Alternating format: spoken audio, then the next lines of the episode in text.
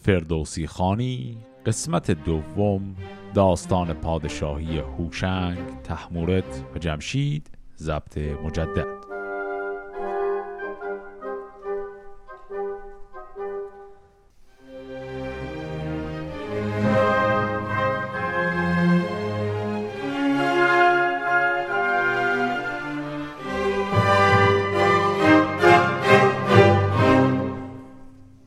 قبل با داستان پادشاهی گیومرد به پایان رسید و دیدیم که نوه او هوشنگ انتقام خونه پدر خودش که می‌شد پسر گیومرد به نام سیامک رو از دیوها گرفت. پس حالا دومین پادشاه شاهنامه تاج بر سر می‌گذاره و دوران شاهی خودش رو شروع می‌کنه. جهاندار هوشنگ با رای و داد به جای نیا تاج بر سر نهاد. بگشت از برش چرخ سالی چهل پر از هوش مغز و پر از داد دل. چو بنشست بر جایگاه مهی چون این گفت بر تخت شاهنشهی که بر هفت کشور منم پادشاه به هر جا سرفراز و فرمان روا. به فرمان یزدان پیروزگر بداد و دهش تنگ بستش کمر. و آن پس جهان یک سر آباد کرد همه روی گیتی پر از داد کرد. نخستین یکی گوهر آمد به چنگ به داتش از آهن جدا کرد سنگ. سر مایه کرد آهن آبگون که از آن سنگ خارا کشیدش برون. چو بشناخت آهنگری پیشه کرد. گراز و تبر اره و تیشه کرد. چون این کرده شد چاره آب ساخت. ز دریا به هامونش اندر بتاخت. به جوی و به کشت آب را راه کرد به فر کی رنج کوتاه کرد. چراگاه مردم بدین برفزود پراگندن تخم و کشت و درود. بورزید پس هر کسی نان خیش برنجید و بشناخت سامان خیش خب پس در شروع پادشاهی این آقای هوشنگ داریم می‌بینیم که از اون مرحله کاملا بدوی پادشاهان قبلی یعنی همون گیومرد که شاه کوهستان ها بود داریم حالا آرام آرام وارد چرخه تمدن میشیم و این مسیر تمدن رو داریم می‌بینیم که نسبت داده میشه کارایش به همین شاه شماره دوی کتاب آقای هوشنگ. دیدیم که ایشون دو تا از چهار عنصر اصلی رو به خدمت خودش در آورد. یکی آب دیگری آتش. گفت که به کمک آتش تونستن از سنگ آهن سنگ کانی آهن آهنش رو بیرون بکشن و ابزارها و سلاحها رو بسازن. پس صنعت آهنگری رو منتصب می‌کنن به دوران پادشاهی ایشون. علاوه بر اون هم گفت که تونستن آب رو در اختیار بگیرن یعنی آب راهه بسازن آبیاری کنن و به واسطه اون کشاورزی رو شروع کنند حالا که بحث کشاورزی رو کرده بلا فاصله بعدش بحث دامداری رو هم می‌کنه به این شکل. بدان ایزدی جاه و فر کیان ز نخچیر و گور و گوزن ژیان جدا کرد گاو و خر و گوسپند به ورز آوریدان چه بود سودمند. به دیشان بورزید و زیشان چرید همی تاج را خیشتن پرورید. ز پویندگان هرچه مویش نکوست بکشت و به سرشان براهیخت پوست. چو روباه و قاقم چو سنجاب نرم چهارم سمور است کش موی گرم. بر این گونه از چرم پویندگان بپوشید بالای گویندگان. برنجید و گسترد و خورد و سپرد. برفت و جز از نام نیکو نبرد. بسی رنج بردن در آن روزگار به دفسون و اندیشه بیشمار. چو پیش آمدش روزگار بهی از او مردری ماند گاه مهی.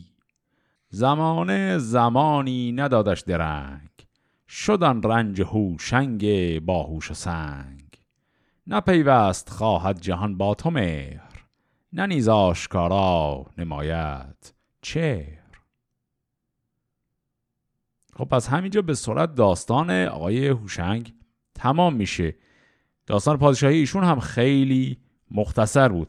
این تکه دومش دیدیم که وقتی که بحث دامداری رو مطرح کرد گفت که از بین حیوانات مختلف و چند تا اسم حیوان آورد از بین اینها یه حیواناتی رو اهلی کردن این حیواناتی که اسمشون رو آورد گفت نخچیر گور و گوزن. گور همون حیوانیه که بهش گورخر آسیایی هم گهگاهی میگن تفاوتی داره با اون گورخری که در آفریقا هست در ایران بهش کلمه گور ایرانی یا گور آسیایی هم میگن. ممکنه در اخبار و اینها شنیده باشید. امروزه تعداد خیلی کمی از این حیوان مونده حیوانی که در خطر انقراض هست و اون بحث های محیط زیستی دربارش زیاده. به همین دلیل خیلی این روزا اسمش رو شنیدن. این کلمه نخچیر هم یه مقداری شاید بحث بخواد. کلمه نخچیر به طور کلی در زبان فارسی از قدیم به معنای عمومی حیوان شکاری به کار می‌رفته. یعنی همین گور و هر حیوانی که بالاخره شکار می‌کردن بهش نخچیر می‌گفتند. ولی در حقیقت کلمه نخچیر به شکل اخص به معنای نوعی بز کوهی هم هست. یعنی اینجا که الان گفته نخچیر گور گوزن اینجا منظور یه نوع بز کوهی به اضافه گور به اضافه گوز. هر سه این حیوانات حیوانات چهارپایی هستند که علفخوارند و وحشیان و میگه که از بین این حیوانات گاو خر و گوسفند که خب هم خانواده همینا هستن رو جدا کرد. این آقای هوشنگ و گاو خر و گوسفند رو تبدیل کردن به حیوانات اهلی و اون حیوانات وحشی هم دیگه همونجور وحشی موندن. این کلمه نخچیر پس کلا توی ذهنتون باشه. هر جا شنیدیم نخچیر 99 درصد اوقات خیلی کلی منظور حیوانات شکاری حیواناتی که شکار می‌کنن برای تفریح یا برای خوراک. اما گهگاه منظور یه نوع حیوان خاصه که یک بز کوهیه. بعدم دیدیم که حرف حیوانات رو که زد گفت که استفاده از پوست همون خز حیوانات رو هم این آقای هوشنگ باب کرد. حیواناتی هم که اسم آورد روباه، قاقم، سنجاب و سمور بود. این حیوان قاقم یا قاقم حیوانی که در زبان انگلیسی بهش میگن مینک. حیوانی از نظر شکل و قیافه خیلی شبیه سموره و از پوست این حیوان هم به عنوان خز از قدیم استفاده می‌کردن. پس به این شکل کل دستاوردهای دوران پادشاهی جناب آقای هوشنگ رو شنیدیم و حالا میریم سراغ پسر ایشون شاه شماره سه کتاب به نام آقای تحمورت.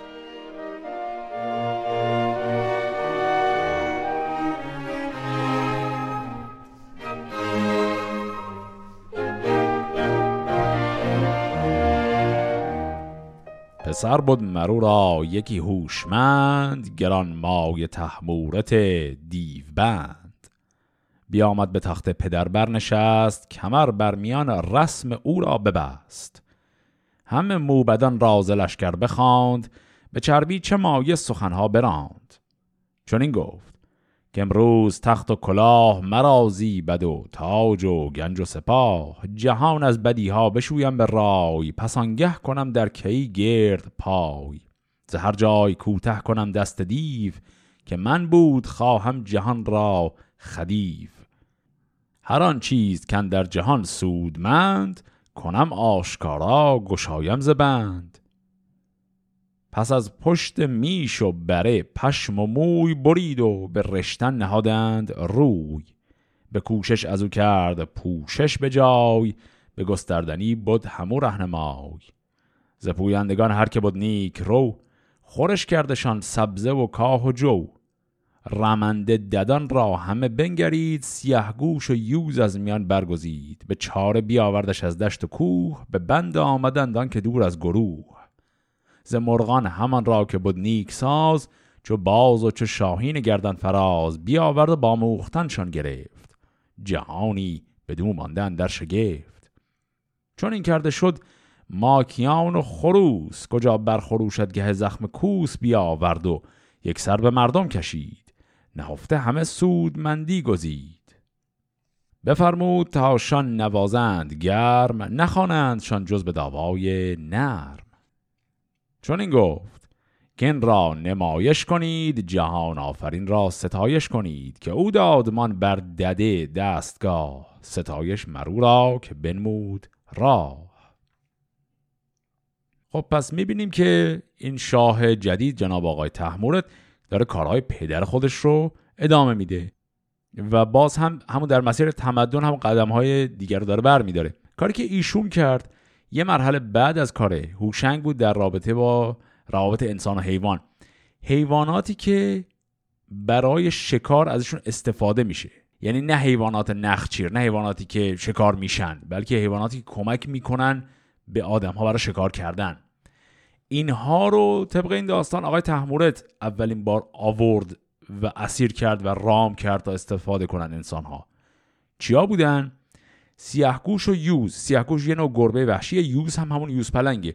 در قدیم از یوز پلنگ خیلی شبیه سگ تازی به عنوان یک حیوان دستآموز برای کمک برای شکار هم استفاده می شده پس اینها رو ایشون اسیر می‌کنه و اهلی می‌کنه برای شکار. علاوه بر اون هم گفت باز و شاهین. کلمه باز به طور کلی در زبان ادبیات فارسی به یه بازه وسیع از پرندگان شکاری اطلاق می شده که خود همین شاهین هم یک نوع باز حساب می شده قوش همین نوع باز حساب می شده عقاب همین نوع باز حساب می شده اینا همه باز هستن. پس این پرندگان شکاری و این حیوانات شکاری مثل یوز و ایشون آقای تحمورت بر اولین بار میاره. و علاوه بر اون هم گفت که همون مرغ خانگی مرغ و خروس ماکیان خانگی رو هم ایشون باز از بین حیوانات وحشی میاره و پرورش میده. حالا این کار اول آقای تحمورت بود. کار دومی که ایشون در دوره پادشاهیش می‌کنه رو هم ببینیم. مرو را یکی پاک دستور بود که رایش ذکردار بد دور بود. خنیده به هر جای و شهرسب نام. نزد جز به نیکی به هر جای گام. خب کلمه دستور رو در شاهنامه قبلا داشتیم تو همین یکی دو قسمت. بازم خیلی خواهیم داشت دستور یعنی همون وزیر. پس یک وزیری این آقای تحمورد داره اسمش رو شنیدیم بود شهرسب و یک فعلی هم اینجا داشتیم گفت خنیده به هر جای. این فعل خنیدن یعنی مشهور شدن یعنی آواز اسمش به گوش همه رسیدن. پس این آقای شهرسب نام و نشانش رو همه می‌دونن. همه روز بسته ز خوردن دو به پیش جهاندار بر پای شب. چو جان بر دل هر کسی بود دوست نماز شب و روز آین اوست. سر مایه بود اختر شاه را در بند بود جان بدخواه را. همه راه نیکی نمودی به شاه همه راستی خواستی پایگاه. چنان شاه پالوده گشت از بدی بتابید از او فره ایزدی. برفت اهرمن را به دفسون ببست. چو بر تیز رو بارگی برنشست.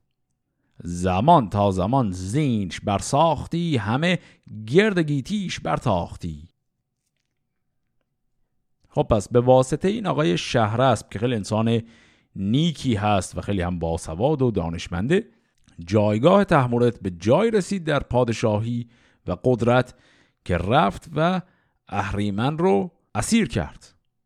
یه مصرعی هم اینجا داشتیم که گفت که بتابید از او فره ایزدی. اینجا فل تابیدن به معنای همون تابش خورشیده به معنای رویگردان شدن نیست.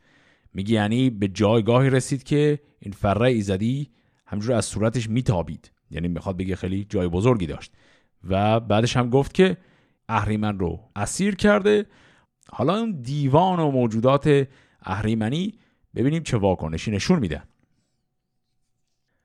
چو دیوان بدیدند کردار اوی کشیدند گردن ز گفتار اوی. شدند انجمن دیو بسیار مر که پردخته مانند از او تاج و فر. چو تحمورت آگه شد از کارشان برا شفت و بشکست بازارشان. به فر جهاندار بستش میان به گردن برآورد گرز کیان. همه نر دیوان افسونگران برفتند جادو سپاهی گران. دمنده سیه دیوشان پیش رو همه به آسمان برکشیدند او این اصطلاح برکشیدن او یعنی داد کشیدن فریاد. خب طبعا دارن میرن جنگ دیگه داد و فریاد دارن می‌کنن. جهاندار تحمورت بافرین بیامد کمر بسته رزم و کین. یکا یک راست با دیو جنگ. نبود جنگشان را فراوان درنگ. از ایشان دو بهره به دفسون ببست دگرشان به گرز گران کرد. پست. کشیدندشان خسته و بسته خار به جان خواستند آن زمان زینهار که ما را مکش تا یکی نو هنر بیاموز نیمت که آید ببر که نامور دادشان زینهار بدان تا نهانی کنند آشکار. چون آزادشان شد سر از بند اوی جستن ناچار پیوند اوی. نبشتن به خسرو بیاموختند. دلش را چه خورشید بفروختند. نبشته یکینی چه نزدیک سی چه رومی و چه تازی و پارسی چه سغدی و چینی و چه پهلوی نگاریدن آن کجا بشنوی؟ جهاندار سی سال از این بیشتر چگونه برون آوریدی هنر؟ برفت و سر آمد بر او روزگار. همه رنج او ماند از او یادگار. جهانا مپرور چو خواهی درود. چو می بدروی پروریدن چه سود؟ اینجا هم به این شکل داستان آقای تحمورت هم تمام میشه. خب این اتفاقات که الان اینجا افتاد رو هم یه نگاهی بندازیم. آقای تحمورت لشکر دیوها رو شکست داد و البته دقت هم کنیم توی شاهنامه خیلی درست برای ما مشخص نمی‌کنه. اون سلسله مراتب این دیوها و اهریمن چیه؟ مثلا رفت اهریمن رو اسیر کرد بعد دیوها اومدن. خب این اهریمن یعنی رئیس دیوهاست. بعد ما یه موجود داریم به اسم اهریمن. یا یک رده از موجودات داریم که موجودات اهریمنی هن. شاهنامه توی این تکای اوایل کتاب که هستیم این سلسله مراتب موجودات شیطانی رو خیلی دقیق توضیح نمیده. شاید واقعا خیلی دقتی هم اصلا نشه انتظار داشت ازش. حالا جلوتر که بریم کلا خیلی دیگه فضا عوض میشه. این بحث های مربوط به موجودات شیطانی هم یک شکل و شمایل پیچیده تری پیدا می‌کنه. ولی اول کار انسان ها در تماس مستقیم هستند با این موجودات اهریمنی. بعدا جلوتر این تماس دیگه اینقدر واضح و حالت ساده نداره. خلاصه که ایشون این لشکر دیوها رو شکست میده اونها رو اسیر می‌کنه. اینجا که اسیرش می‌کنه همون لقبش معنی میده. دو همون بیت اولی که داستان تحمورت شروع شد لقب تحمورت گفته شد ولی اونجا هنوز خیلی معنی نمی‌داد این لقب. همون اولین بیت داستان تحمورت گفت که پسر بود مرو را یکی هوشمند گران مای تحمورت دیو بند لقب ایشون هست دیو بند حالا اینجا معلوم میشه چرا این لقبش هست چون ایشون دیوها رو اسیر کرده. بعد که اومد دیوها رو بکشه دیوها التماس کردن که زنده نگهشون داره زینهار خواستن به عبارتی. این زینهار خواهیشون رو که کردن گفتن ما عوضش یک چیزی رو به تو یاد میدیم که بلد نیستی. و در عوض زنده نگه داشتن اون دیوها اینا بهش خوندن و نوشتن زبانهای مختلف رو یاد میدن. پس می‌بینیم که همونطور که این کتاب هم اولش داره مثلا ریشه چیزهای مختلف تمدن مثل ریشه کشاورزی ریشه آهنگری ریشه اهلی کردن حیوانات دامداری اینا رو یکی یکی داره میگه. یه داستانی هم داره برای ریشه خط ریشه نوشتن و تکسر زبانها. اینکه انسانها خط و خوندن نوشتن رو بلد نبودند و از دیوها یاد گرفتن و همه این زبانهای مختلفی هم که در دنیا پراکنده شده و این الفباهای مختلفی که دارن همش برمیگرده به همین داستانه آقای تحمورت. در نهایت هم با یه بیت قضیه رو تمام کرد. الان ما داریم یکی از الگوهای خیلی تکرار شونده داستانهای شاهنامه ای رو می‌بینیم. شاهنامه هر وقت به مرگ یک شخصیت مهمی می‌رسه معمولا از اون داستان یک لحظه قدم میاد بیرون و بعد از زبان خود شخص فردوسی چند تا جمله میشنویم. در قالب چند بیت درباره کوتاهی دنیا بی اساسی دنیا ظلم دنیا به زندگان و ناپایداری و کوتاهی زندگی. این یک ساختاریه که هر کس که می‌خواد شاهنامه خوندن رو شروع کنه به این خیلی سریع باید عادت کنه. این چیزی که همینطوری دیگه حالا در شاهنامه خواهیم داشت. برای مرگ آقای گیومرت داشتیمش برای مرگ هوشنگ داشتیم الان برای مرگ تحمورت داشتیم. این بیت رو نگاه کنید که گفت جهانا مپرور چو خواهی درود. این درود که اینجا گفته فعل درو کردنه. میگن تو اگه می‌خوای آخرش درو کنی پس چرا اولش میپروری؟ پس این الگوی خاص رو همجور تو ذهنتون داشته باشید هی بارها و بارها باهاش روبرو میشیم. حالا که داستان پادشاهی تحمورت هم تموم شد میریم سراغ پادشاه بعدی که پسر همین تحمورت هست به نام جمشید.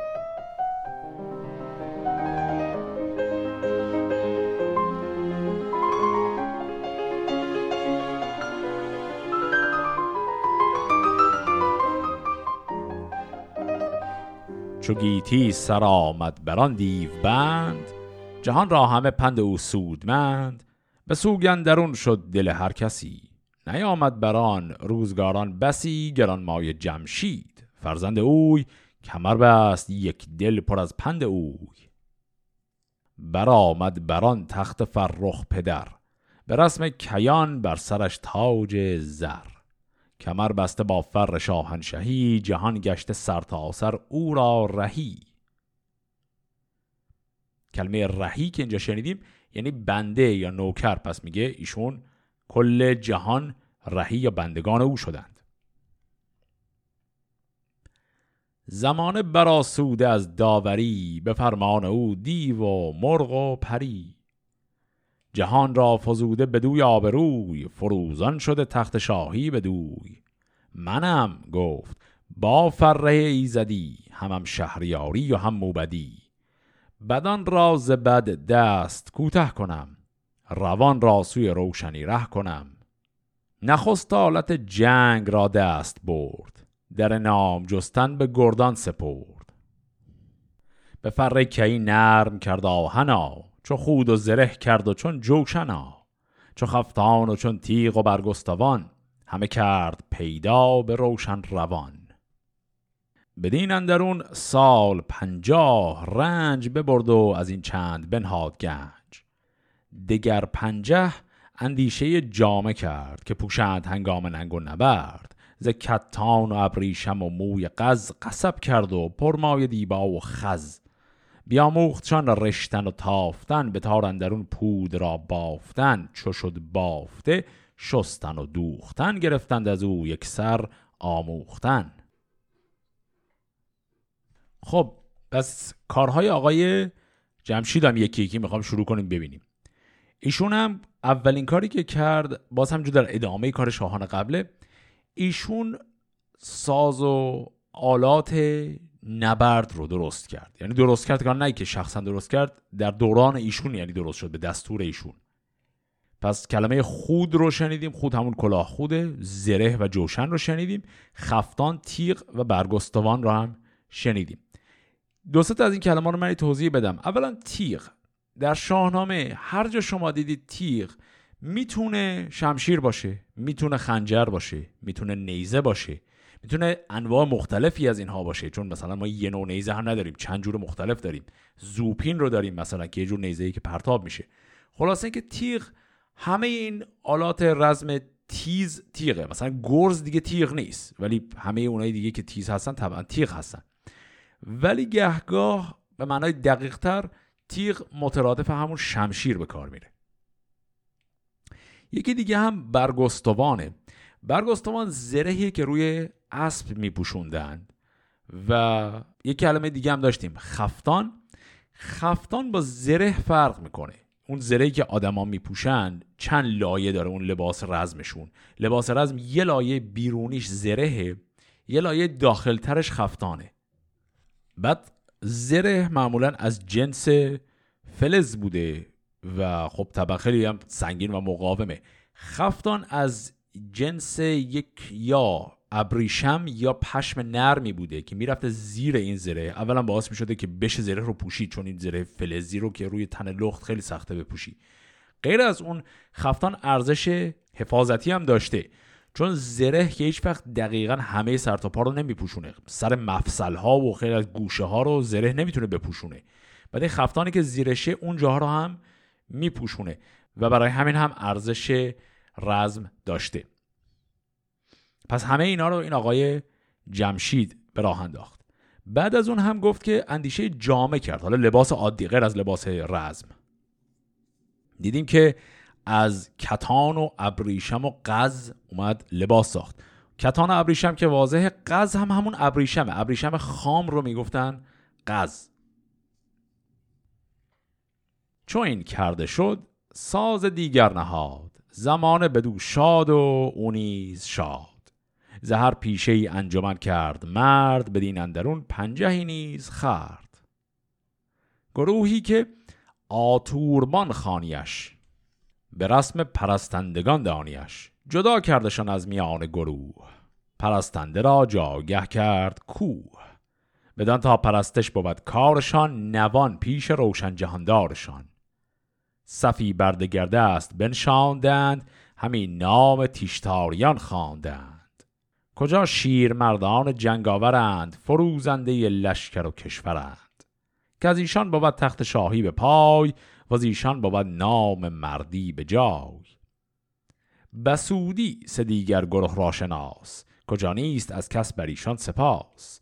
بکارند و ورزند و خود بدروند به گاه خورش سرزنش نشنوند. ز فرمان تن آزاده و خوردنوش از آوای پیغاره آسوده گوش. تن آزاد و آباد گیتی بدوی بر آسوده از داور و گفتگوی. چه گفتان سخنگوی آزاد مرد که آزاد را کاهلی بنده کرد؟ چهارم که خوانند اختو خوشی.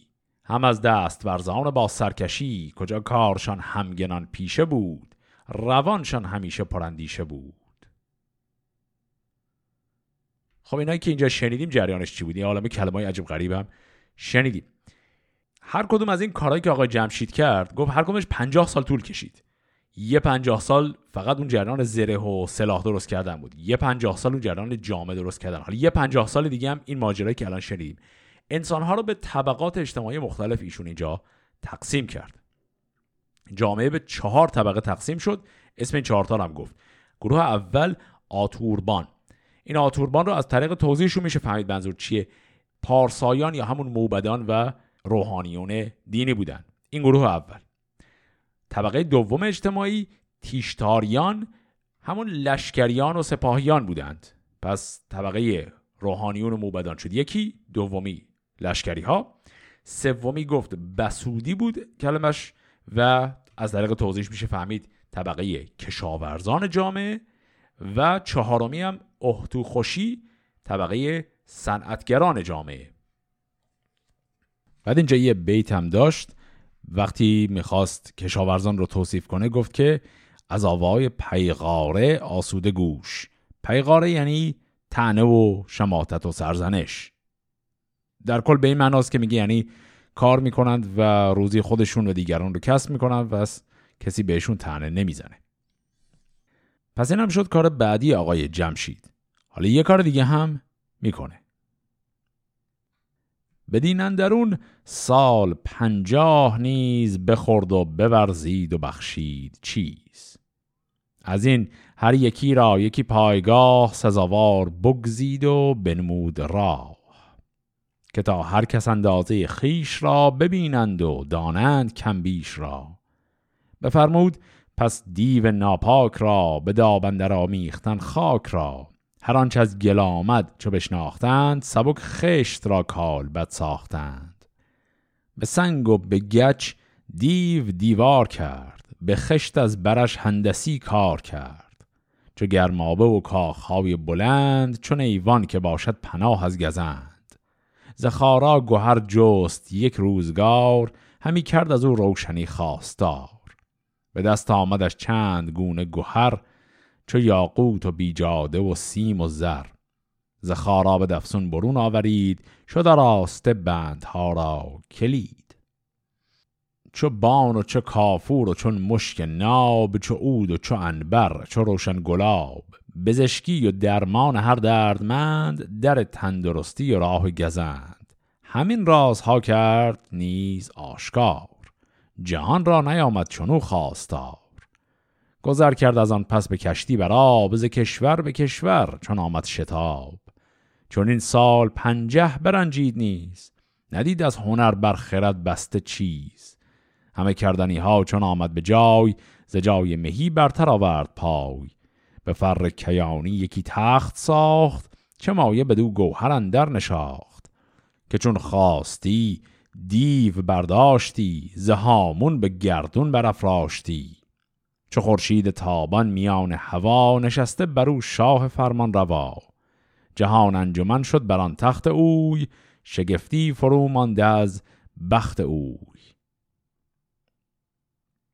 پس کارهای دیگه که الان باز به اسم جمشید زد ساخت و ساز بود. امارت بنا کردن و ساختمان ها برای اولین بار ساختن و آب و گل رو قاطی کردن خشت ساختن و بعد روی هم گذاشتن برای دیوار و الی آخر.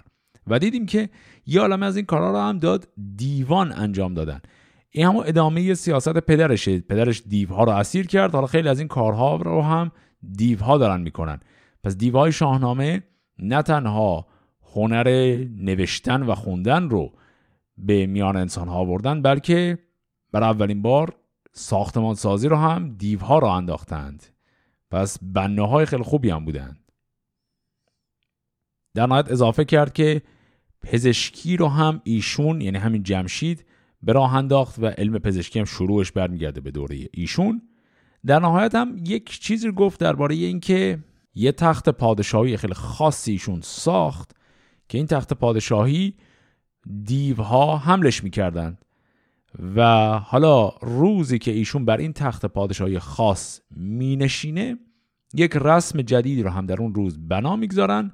اون رسم هم رسم نوروز هست. به این شکل. به جمشید بر گوهر افشاندند مران روز را روز نو خواندند.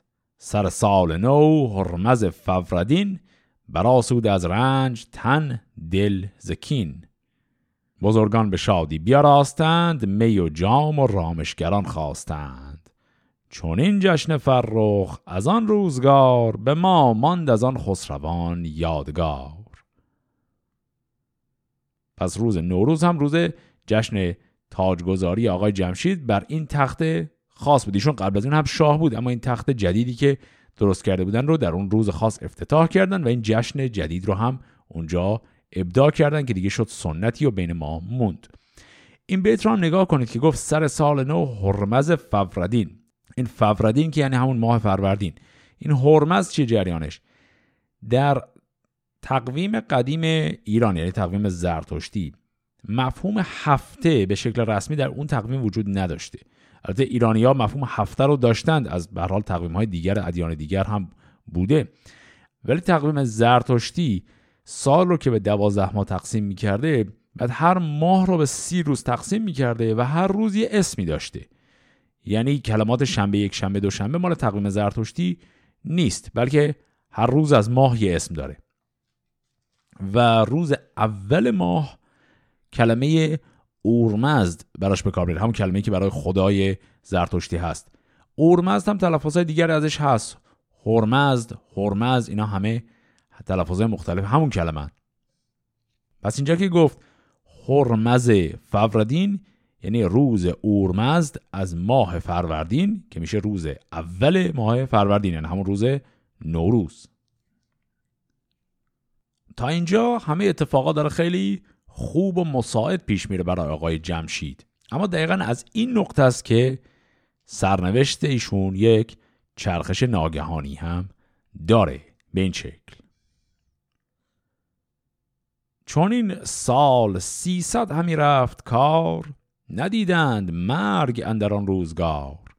ز رنج و ز بدشان نبود آگهی میان بسته دیوان به سان رهی. به فرمان مردم نهاده دو گوش ز رامش جهان پر از آوای نوش. چون این تا برآمد بر این سالیان همی تافت از فر شاه کیان. جهان سر به سر گشته او را رهی نشسته جهاندار با فرهی یکایک به تخت مهی بنگرید به گیتی جز از خیشتن را ندید. ز گیتی سر شاه یزدان شناس ز یزدان بپیچید و شد ناسپاس. گران مایگان راز لشکر بخواند چه مایه سخن پیش ایشان براند.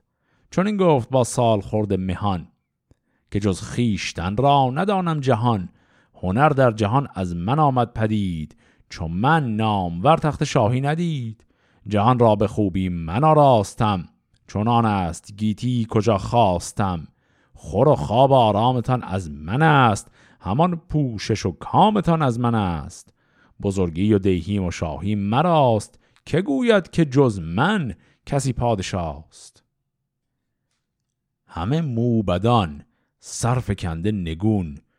چرا کس نیارست گفتن؟ نچون چون این گفته شد فر یزدان از اوی بگشت و جهان شد پر از گفتگوی. هنر چون به پیوست با کردگار شکستن در آورد و برگشت کار. چه گفتن سخنگوی با ترس و هوش که خسرو شدی بندگی را بکوش. به یزدان هر کس که شد ناسپاس به دلشندر آید ز هر سو حراس به جمشید بر تیرگون گشت روز. همی کاست آن فر گیتی فروز. پس جمشید فر ایزدی یعنی همون اعتبار الهی پادشاهی خودش رو اینجا از دست میده. حالا چرا از دست میده؟ به خاطر غرور شدید خودش و اینکه خودش رو در جایگاه خدایی دید. این غرور شاه به خودی خود چیز عجیبی نیست. در تمام شاهان این شاهنامه به اشکال مختلف این غرور رو می‌بینیم. طرف به شاه کشوری شده دیگه. مغرور بودن غیر عادی نیست. اما غرور اینجای جمشید که فرق می‌کنه با غرور عادی. دیدیم که جمشید خیلی واضح داره میگه که همه چیز از آن منه. یعنی نه فقط حالا مالکیت بلکه هر چیزی دارید آرامشتون آسایشتون بخت خوبتون نه همش کار منه. و اصلا بحثی از ستایش خدا و بندگی خدا رو نمی‌کنه. و این غرور او باعث از دست دادن فر ایزدیش میشه. این بیت رو هم نگاه کنیم که درش دیگه خیلی واضح این رو گفت. گفت هنر چون به پیوست با کردگار شکستن در آورد و برگشت کار. این هنر پیوستن با کردگار یعنی که ایشون در این ادعای هنر و توانایی خودش رو چسبوند با خدا. خودش رو با خدا پیوست یعنی خودش رو با خدا یکی کرد. پس به این شکل جمشید که نیمه اول پادشاهیش همش خوبی و خوشی بود و همش شکوفایی بود نیمه دومش آغشته به سیاهی و ظلم مطلق میشه به واسطه همین غرورش و از دست دادن فر ایزدی. حالا داستان شاهنامه توقفی می‌کنه اینجا. داستان جمشید رو یه لحظه می‌ذاره کنار. میره سراغ داستان ظاهرا متفاوت و موازی. ولی بعد این داستان موازی رو میچسبونه به همین ماجرای جمشید. پس ماجرای جمشید یه لحظه می‌ذاره کنار میره سراغ یک جریان دیگه یک شخص جدیدی رو معرفی می‌کنه به نام مرداس.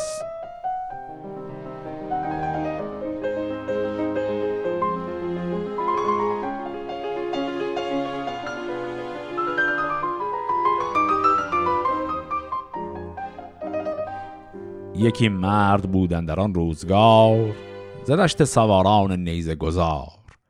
گرانمایه هم شاه و هم نیک مرد ز ترس جهاندار با باد سرد که مرداس نام گرانمایه بود به داد و دهش برترین پایه بود.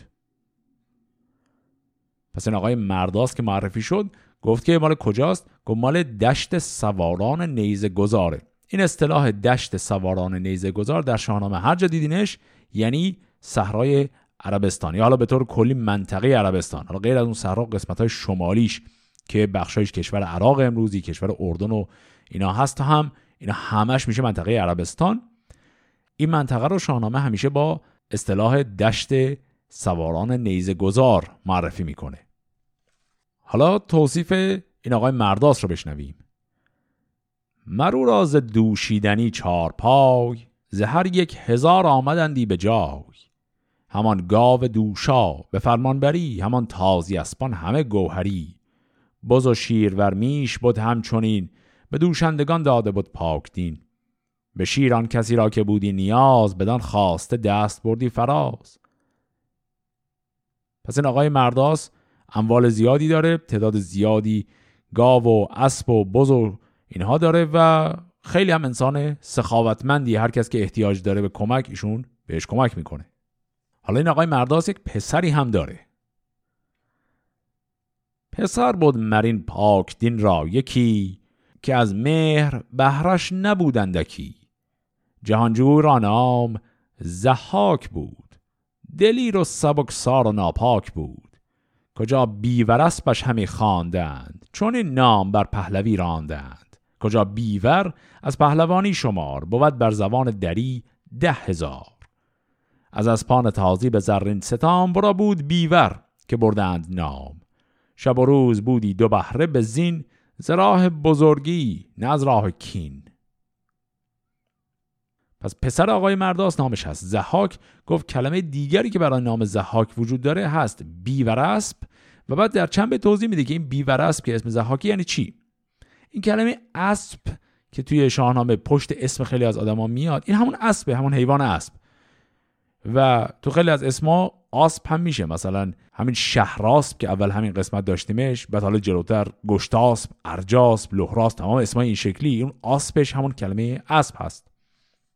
بعد این بیور اسب اون بیورش رو توضیح داد. گفت در زبان پهلوی بیور یعنی ده هزار. پس بیور اسب یعنی کسی که ده هزار تا اسب داره.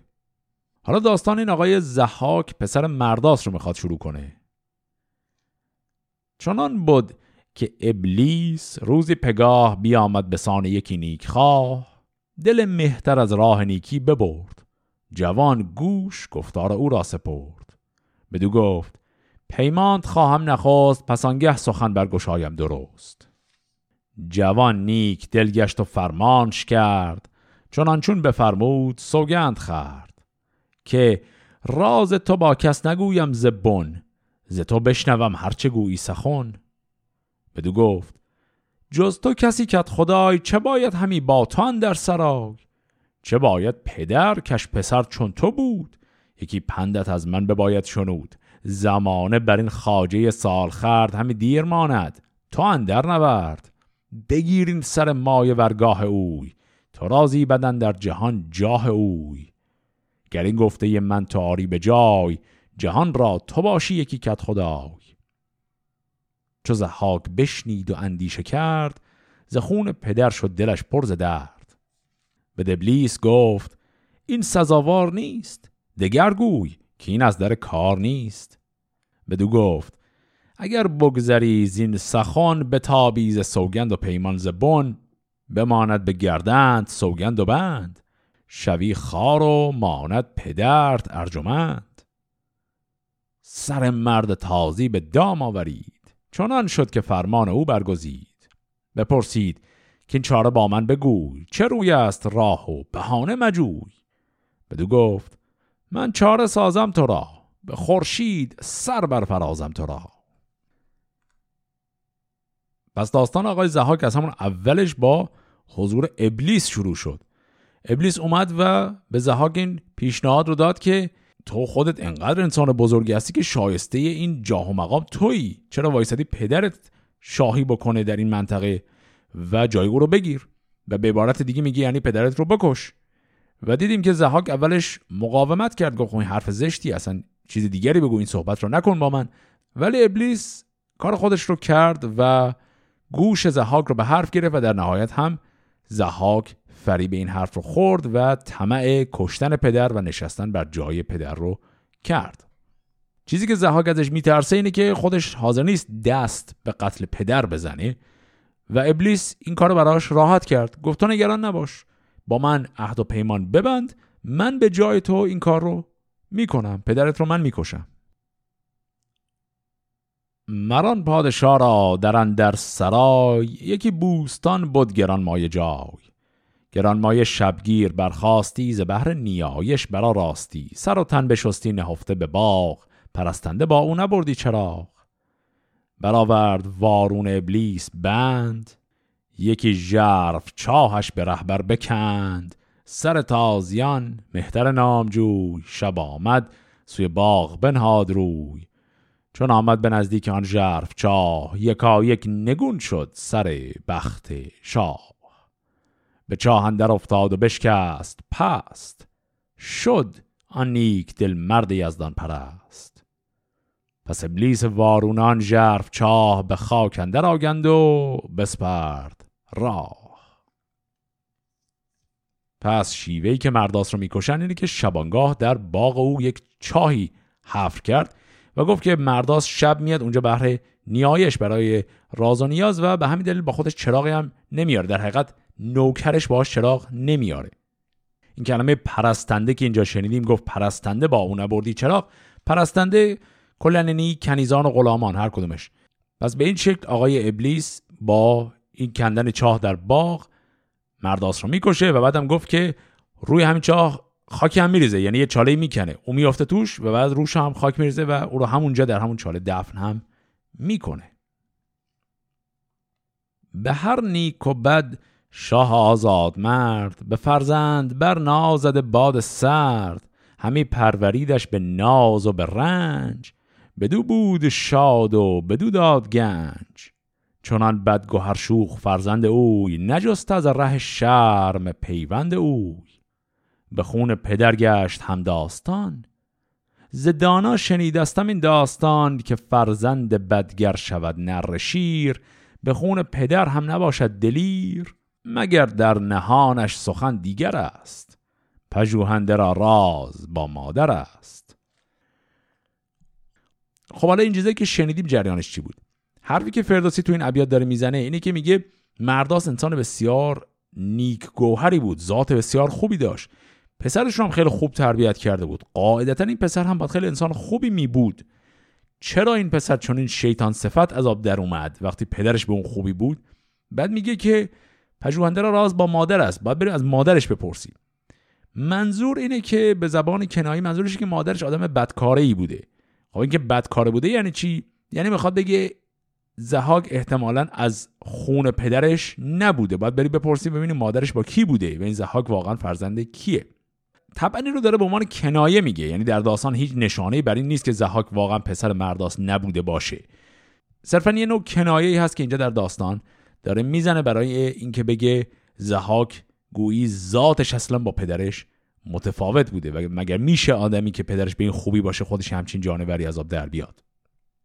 خب حالا این آقای زهاک شد پادشاه تازیان در همون منطقه دشت نیزوران سبک مای زهاک بیدادگر بدین چاره بگرفت گاه پدر. به سر برنهاد افسر تازیان بر ایشان ببخشید سود و زیان. چون ابلیس پیوسته دیدان سخن یکی پند بد را نو افکند بن. بدو گفت اگر سوی من تافتی زگیتی همه کام دل یافتی. اگر همچنین نیز فرمان کنی نه چیز گفتار و پیمان کنی جهان سر به سر پادشاهی تو راست. دد و مردم و مرغ و ماهی تو راست. چون این کرده شد ساز دیگر گرفت. یکی چاره کرد از شگفتان شگفت. جوانی برا راست از خیشتن سخنگوی و بینادل و پاکتن. همیدون به زحاک بنهاد روی نبودش جز از آفرین گفتگوی. بدو گفت اگر شاه را در خورم یکی نامور پاک خالیگرم. چو بشنید زحاک بنواختش ز بهر خورش جایگه ساختش. کلید خورشخانه پادشاه بدو داد دستور فرمان روا فراوان نبودن زمان پرورش که کمتر بود از کشتنی ها خورش زهر گوشت از مرغ از چارپای خورشگر بیاورد یک یک به جای. به خونش بپرورد برسان شیر بدن تا کند پادشاه را دلیر. سخن هرچه گوید فرمان کند به فرمان او دل گروگان کند. پس در قدم بعد همین آقای ابلیس در مرحله بعدش یک حرکت دیگری می‌کنه اونم این که خودش رو تبدیل می‌کنه به یک آشپزی. در قامت یک آشپز میاد و میگه که در دربار همین آقای زحاک حاضر برای او آشپزی کنه. و دیدیم که گفت در اون زمانها فراوان نبودن زمان پرورش که کمتر بود از کشتنی ها خورش. از کشتنی ها خورش یعنی چی؟ یعنی میگه اون زمان آدم ها زیاد گوشت نمیخوردند. غذاهاشون از کشتنی ها نبود. و میگه که این آقای ابلیس در قالب همین آشپز می‌خواد با خوراندن گوشت به زحاک آرام آرام او رو دلیر یعنی منظور از دلیر همینجا الزاما معنی مثبتی نداره او رو آرام جسور کنه و در حقیقت آرام آرام به این شکل زحاک رو قسی القلب تر هم می‌خواد بکنه.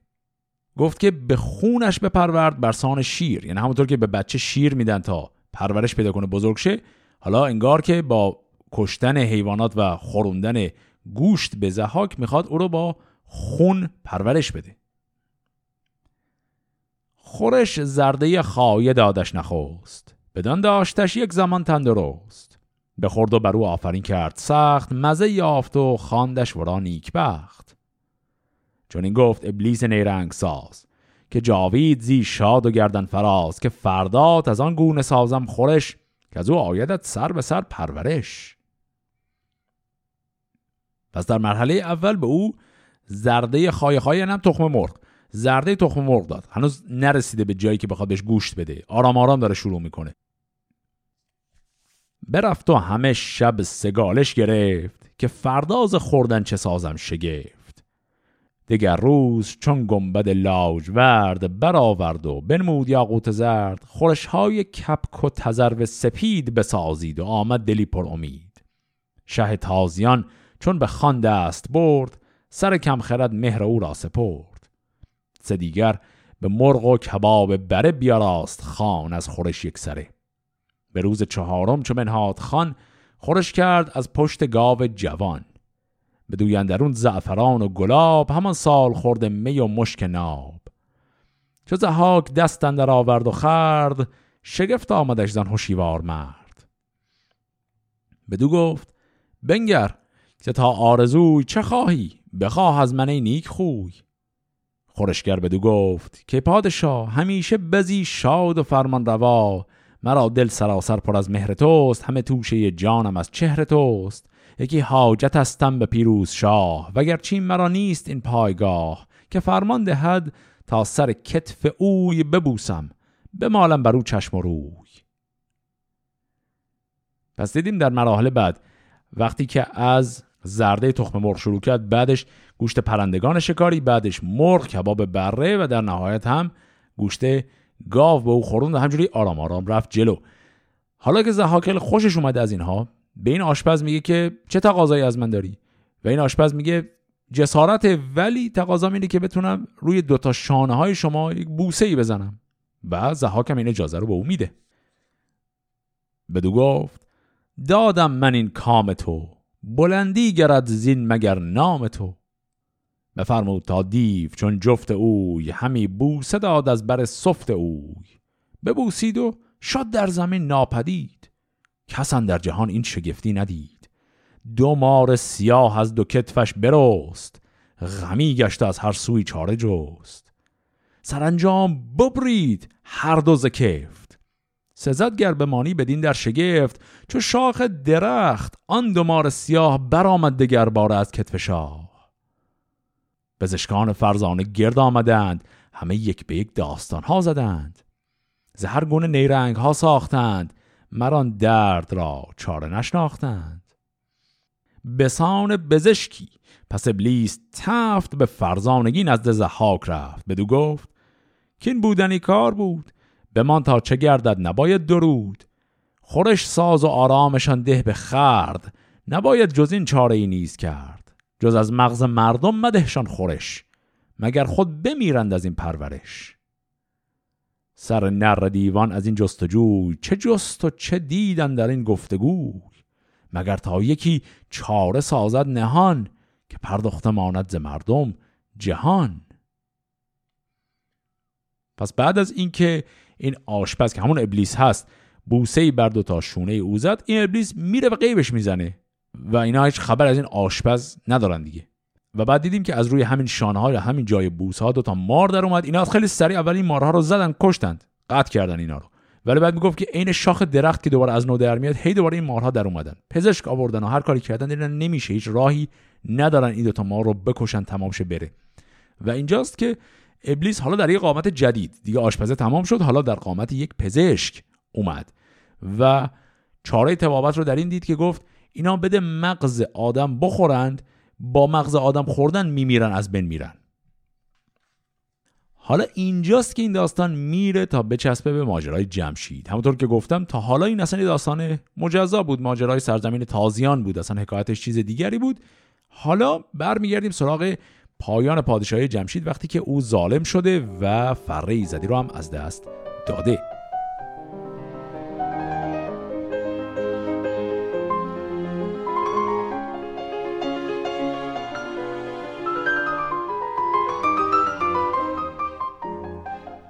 از آن پس برآمد از ایران خروش پدید آمد از هر سوی جنگ و جوش. سیاه گشت رخشند روز سپید گسستند پیوند با جمشید برو تیره شد فره ایزدی به کجی گرایید و نابخردی. پدید آمد از هر سوی خسروی یکی نامجویی به هر پهلوی. سپه کرده و جنگ را ساخته دل از مهر جمشید پرداخته. یکایک بیامد از ایران سپاه سوی تازیان برگرفتند راه. شنیدند کانجا یکی مهتر است. پر از حول شاه اژدها پیکر است. سواران ایران همه شاه جوی نهادند یک سر به زحاک روی. به شاهی بر او آفرین خواندند ورا شاه ایران زمین خواندند. مران اجده هافش بیامد چو باد به ایران زمین تاج بر سر نهاد.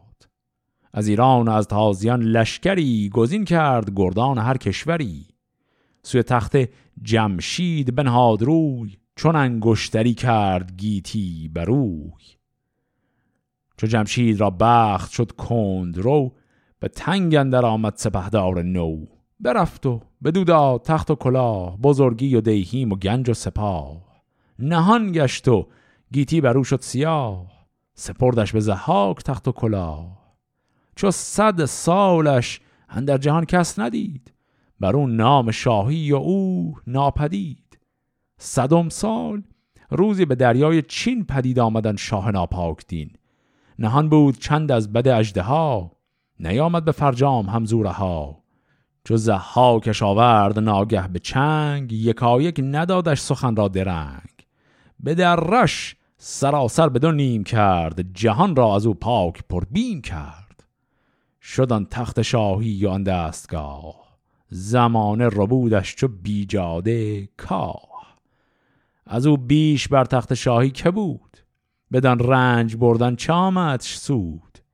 گذشته بر او سالیان هفت صد پدید آوریده همه نیک و بد. چه باید همی زندگانی دراز چو گیتی نخواهد گشادند راز؟ همی پرورانت با شهد و نوش جز آوای نرمت نیارد به گوش.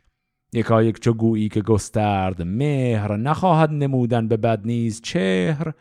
بدو شاد باشی و نازی بدوی همه راز دل برفرازی بدوی. یکی نغز بازی برون آورد به دل تندر از درد خون آورد.